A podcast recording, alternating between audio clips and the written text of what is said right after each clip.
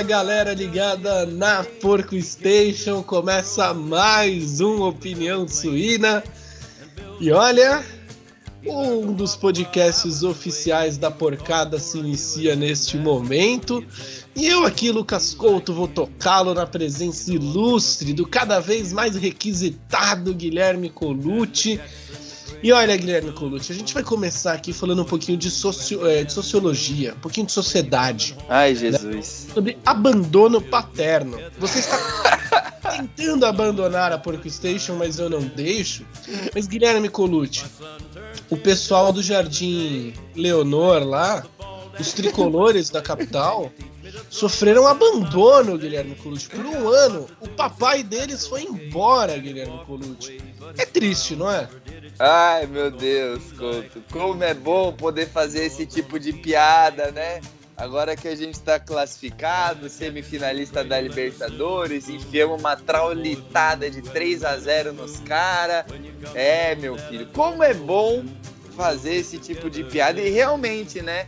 Eles ficaram órfãos, né, Couto? O Dudu, o pai ausente da vez mas também vamos combinar, né? Ele que já fez tanto gol de cobertura, já deu sorvete de cobertura pro filhinho, se ausentou só por um aninho, viagem a trabalho e já voltou a disciplinar o São Paulo, né? Tanto no jogo de ida, quando sofreu a falta que originou o gol do Patrick de Paula, quanto no jogo de volta, quando fez barba, cabelo, bigode, fez o capeta em cima do São Paulo. Mas é isso, hein, Coutão? Salve, salve. Bom dia, boa tarde, boa noite, só para quem está classificado para semifinais da Libertadores. Exato, Guilherme Colucci. Já para explicar aqui, contextualizar o nosso ouvinte, vocês estão ouvindo aí no fundo Cats in the Cradle, né? Uma hum. música que fala sobre abandono paterno, sobre um pai distante e tudo mais. Assim, eu coloquei aqui uma versão do Johnny Cash, por quê? A versão original do Harry Chapin tá sendo usada por uma marca de cerveja aí. Não podemos é. falar qual, porque ainda não resolveu patrocinar nós. É, é aquela que, que a cor é igual da nossa camisa. Se é. eles quiserem mandar aqui o patrocínio, cara, uma caixa para mim, uma caixa pro Gui por mês, a gente já, já fecha. Meu, se os caras racharem meia caixa para mim, meia para você, já tá fechado já, Couto. É, que a gente bebe muito, né? Aí seis latinhas não vai dar pra cada um, não. Eu tenho um cadete em casa aqui, né, velho? Sim, é, só os Opala, cara. O Opala perto da gente é carro econômico, é carro elétrico. Ai, meu Deus. Ai, ai, Guilherme Colucci. É, o clima tá bom, né? Afinal, a gente venceu o São Paulo por 3 a 0 Dudu arrebentou, Rafael Veiga arrebentou, Wesley, Danilo, todo mundo jogou bem. Palmeiras na semifinal da Liberta contra o Galo, todo mundo pintando o time mineiro como grande favorito. E assim que eu gosto. Finalista é... já. É, os caras já estão vendendo, porra, passagem pra final. É.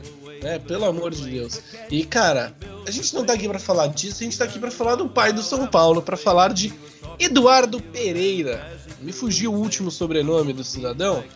Vou pesquisar aqui. Eduardo Pereira Rodrigues, o comandante Pereira, o comandante Rodrigues. E Guilherme Colucci, é, por que, que a gente fala isso, né? Porque a gente discutiu sempre aqui no, no Opinião Suína, no PorcoCast, sobre o Palmeiras não ter é, reforços para a temporada 2021, né? Não contratar, não ir ao mercado.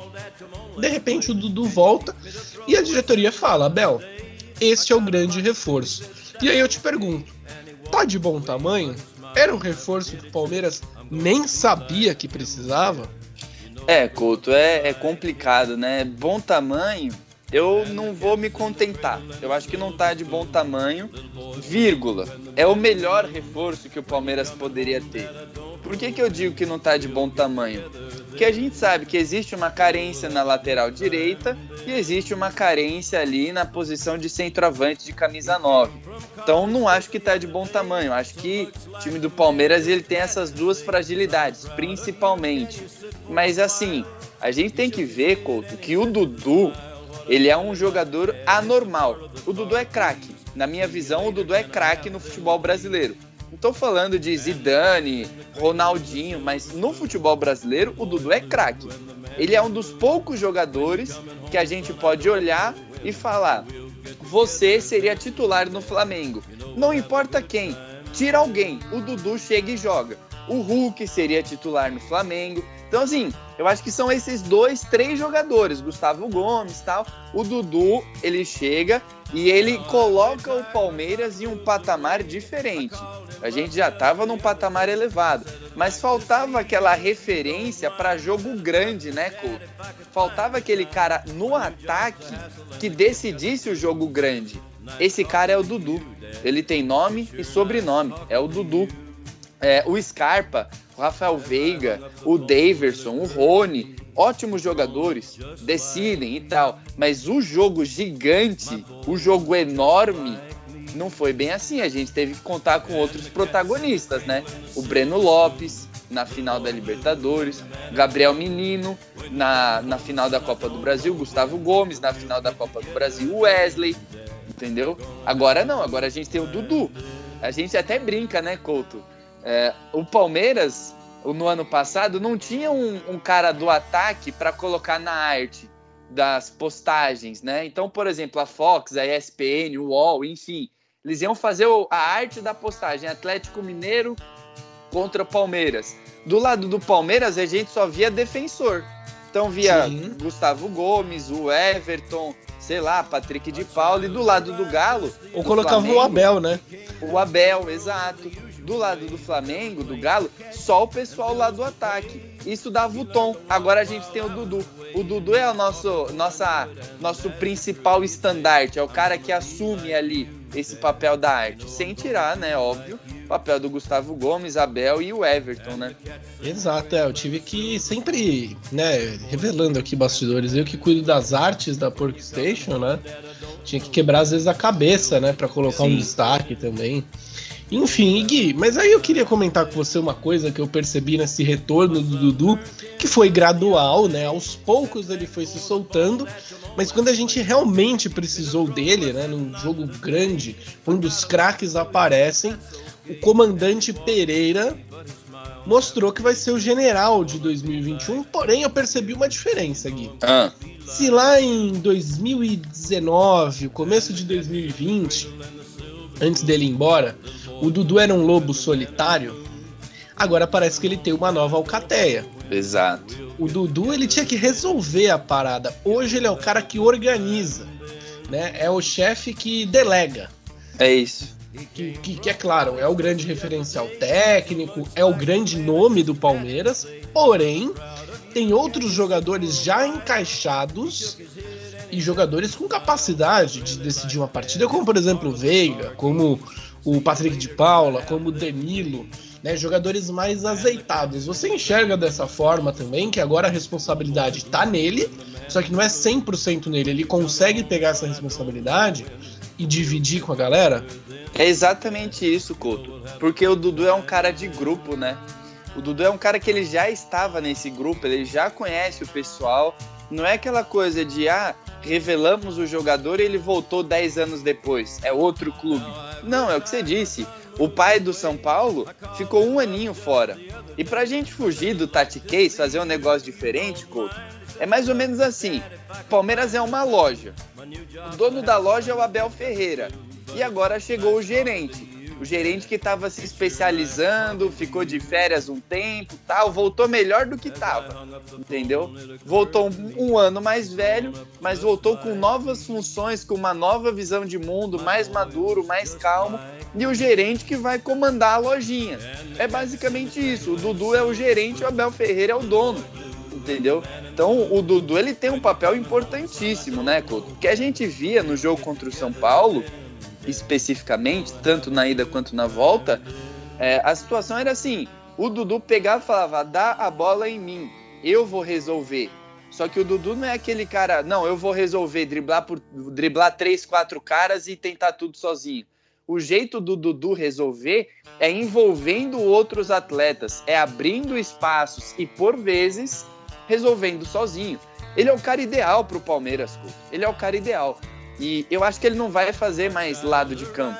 Eu acho que cada vez mais ele vai se tornar esse camisa 10, viu, Coutão? E tem qualidade pra ser, hein? Tem qualidade para ser, cara. Eu não gostava do Dudu jogar mais centralizado antigamente, justamente por a gente não ter pontas que conseguissem suprir as qualidades do Dudu, né? Porque você Sim. tem o Dudu na ponta, você tinha o drible, você tinha velocidade, você tinha um passe. Hoje você tem jogadores com velocidade, jogadores que driblam, jogadores que suprem essa, essa falta do Dudu no, na ponta e deixa um cara que é, é num nível acima, né? Abençoado, vamos dizer assim abençoado por Deus e feio por natureza, porque eu acho o Dudu feio pra um cacete. Parece a ah, porra de um, de um Playmobil, cara. Ele tem, ele tem lá suas qualidades, pô. Eu gosto do cabelinho dele. É, mas aí, porra, se cabelo fosse importante, não nascia em outros lugares do corpo. Só falo isso pra você. Aqui que a gente sofre, né, Guilherme, com um bastidor, tem um membro é... aqui Cada semana que passa perde tufos e tufos. A gente chama ele de Chewbacca, inclusive, né, Couto? É... Tão peludo que ele é. É, e na, na cabeça tá faltando, viu? A última foto que postou, cara, eu fiquei assustado. Eu fiquei assustado. E no fim eu vou te contar uma fofoca de bastidor. Ai, Jesus. Um beijo para ele. Então, Guilherme Colucci, enquanto eu como minha esfirra aqui, a gente conversa sobre o Palmeiras. O Dudu centralizado, cara, ele também desafoga um pouco o Veiga, né? Sim. Consegue dividir bem o bastão, o Rafael Veiga. O Couto, assim, vamos, vamos pirar no cabeção aqui, como diria o poeta, né? A gente pode chegar e imagina um time do Palmeiras 4-2-3-1. O meio-campo composto por, sei lá, vai, Patrick de Paulo e Danilo mais atrás. E dá para colocar ali na frente Scarpa na esquerda Dudu centralizado e Rafael Veiga na direita. Os três jogadores, eles são móveis. Os três fazem as três funções. É óbvio que é um time sem velocidade no ataque, sem profundidade, mas em tese é um time com muita qualidade de passe para segurar a bola. É um time que é muito criativo. A gente pode fazer isso, porque os três eles são criadores, eles originalmente são meias centrais, meia armadores, mas eles conseguem fazer a ponta, né? Cada um com a sua qualidade, cada um com a sua diferença. E eu acho que é muito extremo isso. Não me agrada tanto, entendeu? Mas dá para fazer, né, Couto? Não, exato, dá para fazer. E Gui, agora a gente pensa, né, na temporada que tá chegando no meio do Campeonato Brasileiro já fim de Libertadores, né, praticamente, mais três jogos para quem for para a final, né, dois jogos da semifinal, um jogo é, da final. O Dudu, você acha que ele já está integrado 100%? Assim, já, a gente já pode falar, o comandante voltou? Ó, oh, Couto, eu acho que assim, acho que o Dudu ele tá extra campo 100%. Eu acho que em campo ele tá uns 80%. Eu sinto às vezes que ele perde um pouco do, do gás na segunda etapa, entendeu? Eu acho que ele tá uns 75%, 80%, mas a gente tem que bater palma de novo pro Abel Ferreira e a comissão dele, né? Porque eles não apressaram o retorno do Dudu. Então ele voltou jogando 10 minutos, aí foi para 15, 25, 30, 10, aí um tempo, Aí depois 90 minutos, 80, 70, entendeu? Então esse retorno paulatino dele foi essencial. E eu acho que o Abel deve continuar fazendo isso. Porque o Dudu ele tava numa liga mais fraca e ele ficou o tempo parado, né, Couto? Ele Sim. teve férias tal, mas além das férias. Férias nababescas, inclusive, né? Então, além das férias, ele ficou um tempo sem ter onde treinar, porque ele não era jogador do Palmeiras, não podia ir lá pro Aldo Rail, Aldo lá, enfim. Então ele ficou, sei lá, um tempão parado, entendeu? Então, é, até pro corpo dele, não é mais um menino de 23, 24 anos quando chegou aqui. O corpo dele precisa se habituar de novo a ter o ritmo, a ter o esforço tal, né? Então, é, a gente tem que ir paulatino e aproveitar, né? Não precisa forçar o cara. Pô, tem o Scarpa, tem o Veiga, os dois estão jogando bem. Vai dosando, vai misturando esses três, vai vendo qual que é o encaixe melhor, né? E por mais que a gente esteja disputando o brasileiro, eu acho que dá pro Abel fazer essas experiências e ganhar jogos, né, Couto? Sim, não, com certeza, Gui, com certeza. Né? E, e até vou puxar aqui uma enquete que o senhor fez no nosso Instagram, arroba ah. PorcoStation, você que nos ouve aqui no seu agregador de áudio favorito. Acessa lá o nosso Instagram, arroba PorcoStation, tem muito conteúdo bacana e principalmente enquetes, porque a gente gosta de saber a opinião sua, né? Você, Sim. torcedor palmeirense, o que você está pensando sobre o time e também não se é, não se acanhe, mande sugestões de pauta. Normalmente é. a gente aceita. Às vezes a gente manda a pessoa tomar no cu, brincadeira, a gente só fez isso uma vez. É, mas a gente sempre aceita, sempre debate, porque afinal, somos palmeirenses e queremos conversar com vocês. E Gui, você perguntou sobre o Matheus Fernandes, né? Que ainda não, não chegou, chegou e não chegou, né? É, não, não ele tá lá, né? Ele tá lá, e eu vou ser sincero, cara, eu acho que tá certo mesmo, né? Você não pode pular etapas. Tem que ser um negócio é, paulatino, um negócio meio é, lento até, né? Mas um negócio pensado para você depois extrair o máximo do jogador. E aí, pra gente já começar a encaminhar aqui mais pro fim, falando em máximo, o Palmeiras jogou o máximo que sabe contra o São Paulo ou jogou o ideal? Ó, oh, Couto, o máximo do Palmeiras eu acho que é muito alto. Mas o Palmeiras, é, nos últimos jogos, não vinha jogando bem, né? Tanto é que a gente tá com uma sequinha de vitórias aí no Brasileirão. E, cara, eu diria que o, máximo, vai, vamos supor, o máximo do Palmeiras é o nota 10. Eu acho que o Palmeiras fez um, um nota 8 ali contra o São Paulo. Eu acho que ainda dá para tirar mais.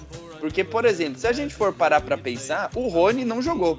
O Rony ele atuou como volante, né? Ele marcou.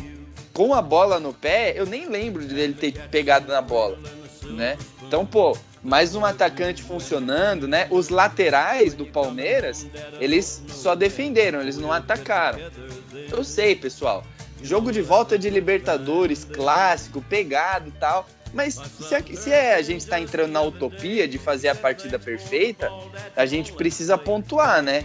É, os laterais atacar um pouquinho mais, acho que seria importante. O atacante participar mais da fase ofensiva e os defensores, tanto o Gustavo Gomes quanto o Luan, eles foram muito bem. Mas, Coutão, vamos falar a verdade, né? O São Paulo teve duas chances claras de gol. Uma o Pablo isolou e a outra chance ele não dominou direito. Então, assim, a partida perfeita para mim teria essas correções. Por isso que eu dou uma nota 8 pro Palmeiras, que para mim, se o Palmeiras fizer três partidas nota 8 na Libertadores, duas contra o Galo e uma na final, é difícil de tirar o título da gente, viu, Couto? Acho que o Palmeiras não precisa fazer três notas 10. Eu acho que se fizer três nota 8, duas nota 8, dependendo até um 7, 7,5, dá para ganhar, viu? Eu acho que se jogar igual contra o São Paulo, exatamente o que você falou, né, cara? Os dois jogos. O Palmeiras foi bem no primeiro também, né? Foi. O Palmeiras anulou o São Paulo. Não foi. Não foi. Eu daria nota 9, viu? Pra ser sincero, eu daria nota 9,5, talvez.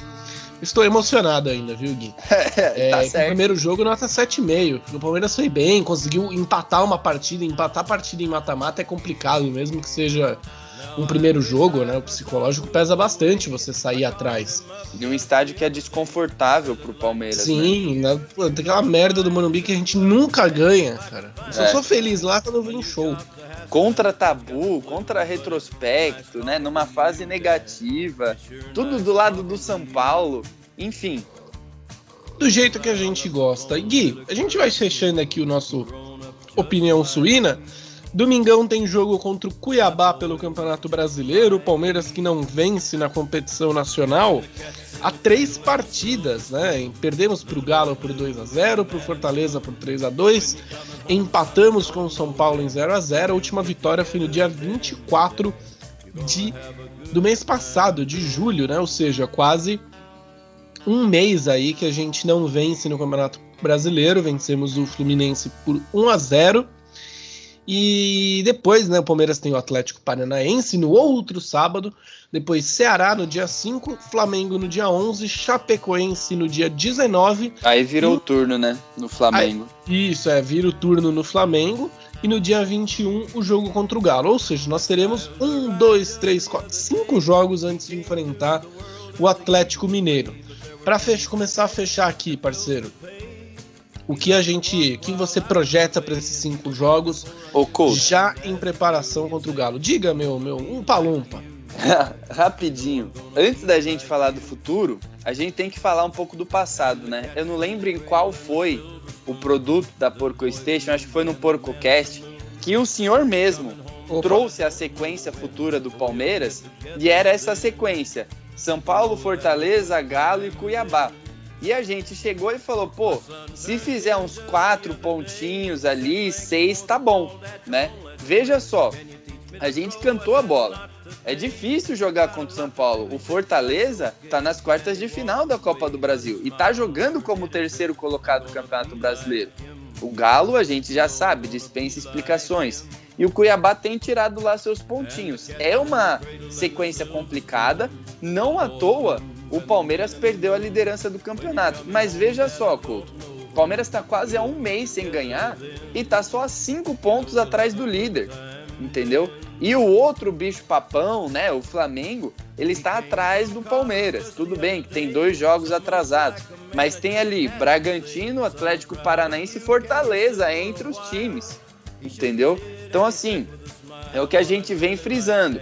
O Palmeiras vai ter sequências ótimas, como teve de oito, nove vitórias seguidas, não só no brasileiro, no, no âmbito geral vai ter sequências negativas, mas a ideia é ser regular.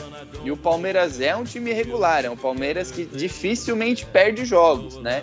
Mais para frente, você citou a, a, a tabela do Palmeiras, eu acho que o Palmeiras vai pontuar mais. Eu acho que o momento mais difícil da tabela do Palmeiras já foi. E aí, quando vira o turno, a gente volta para uma tabela complicada, com Flamengo, Chapecoense, infelizmente, para mim, virtual rebaixada já. Eu lembro que o Corinthians é no começo, entendeu? Então é depois, acho que nesse... é entre os jogos do Atlético, né, e depois da Chape, se a gente pegar o calendário do Brasileirão. Complicado, né, Couto? E hum. detalhe, né? Eu não sei quando, mas vai ter convocação, né? Já teve, no caso, a convocação, vai ter data FIFA aí. O Everton jogos... fora. Oi? O Everton fora, Gomes então, possivelmente fora. É, algum, alguns jogos do Palmeiras talvez sejam adiados, mas com certeza o Palmeiras vai, vai sofrer, vai ter desfalque. Entendeu? Então é um campeonato que é realmente uma prova de resistência, mas eu imagino que essa sequência futura que você citou aí, Couto, deve ser mais tranquila do que a sequência do terror que a gente acabou de passar, porque não é nada, não é nada, teve um clássico o terceiro colocado e o líder, né? Então a gente olha e fala, pô, é complicado jogar assim, né? Exato. E Gui, então eu vou mudar minha pergunta final aqui, né, para fazer o recorte do turno. Restam três partidas para fechar o primeiro turno: Cuiabá em casa, Atlético Paranaense em casa, Ceará fora. Nove pontos em disputa. O Palmeiras hoje tem 32. Vai fechar o turno com quantos pontos? Eu acho que o Palmeiras vai fazer 7 pontos. Eu acho que o Palmeiras fecha com 39. Porque, ó, você falou Atlético Paranaense, Cuiabá e Ceará. Eu acho que o Palmeiras consegue ganhar do Cuiabá e do Ceará e empata com o Atlético Paranaense. Mas não é nenhum crime o Palmeiras ganhar, viu? Não é nenhum crime, porque o Atlético Paranaense está na Sul-Americana. Acho que dá para fazer os nove pontos, viu, Couto? Mas assim, com seis eu me contento e sete é o que eu aposto. Pode ser? Pode ser, pode ser. Quero como sempre. você agora também, vai. Como sempre no muro, e eu vou dizer o seguinte: o Palmeiras. no muro o quê, rapaz? Não, não. Tá cara, louco? eu quero seis. Ah, mas seis tá bom, mas eu acho que é sete. Mas também se for cinco, não tem problema, não. Pelo amor de Deus, viu, Guilherme Coluto? Você já foi melhor. Vai, fala o seu aí então. 41, o Palmeiras ganha os três jogos. Tá bom, quero ver. Aposta. Será cobrado seu bunda mole. Pode cobrar, faz o corte. Inaugura o canal dos cortes da, da Porco Station e põe lá, Couto crava. Palmeiras fecha o primeiro turno com 41 pontos. Ô, Couto, fora, fora da parte da brincadeira aqui, é um baita primeiro turno já do Palmeiras, né? A Sim. gente sempre frisa. O Palmeiras precisa ficar no bolo. O Palmeiras está no bolo. Se o Palmeiras perder o Brasileirão, não será por conta do primeiro turno, será por não. conta do segundo turno. É isso que a gente está falando. A não ser que aconteça uma catástrofe, que o Palmeiras perca os três jogos ou é, enfim, empate os três, tem uma sequência horrível. Aí a gente vai olhar e falar, realmente, o final do primeiro turno é, prejudicou, crucificou é, o campeonato do Palmeiras. Mas no momento, não é o primeiro turno que está tirando o Palmeiras da disputa pelo título. O segundo turno, se for igual, Palmeiras vai brigar lá nas cabeças, né, Couto?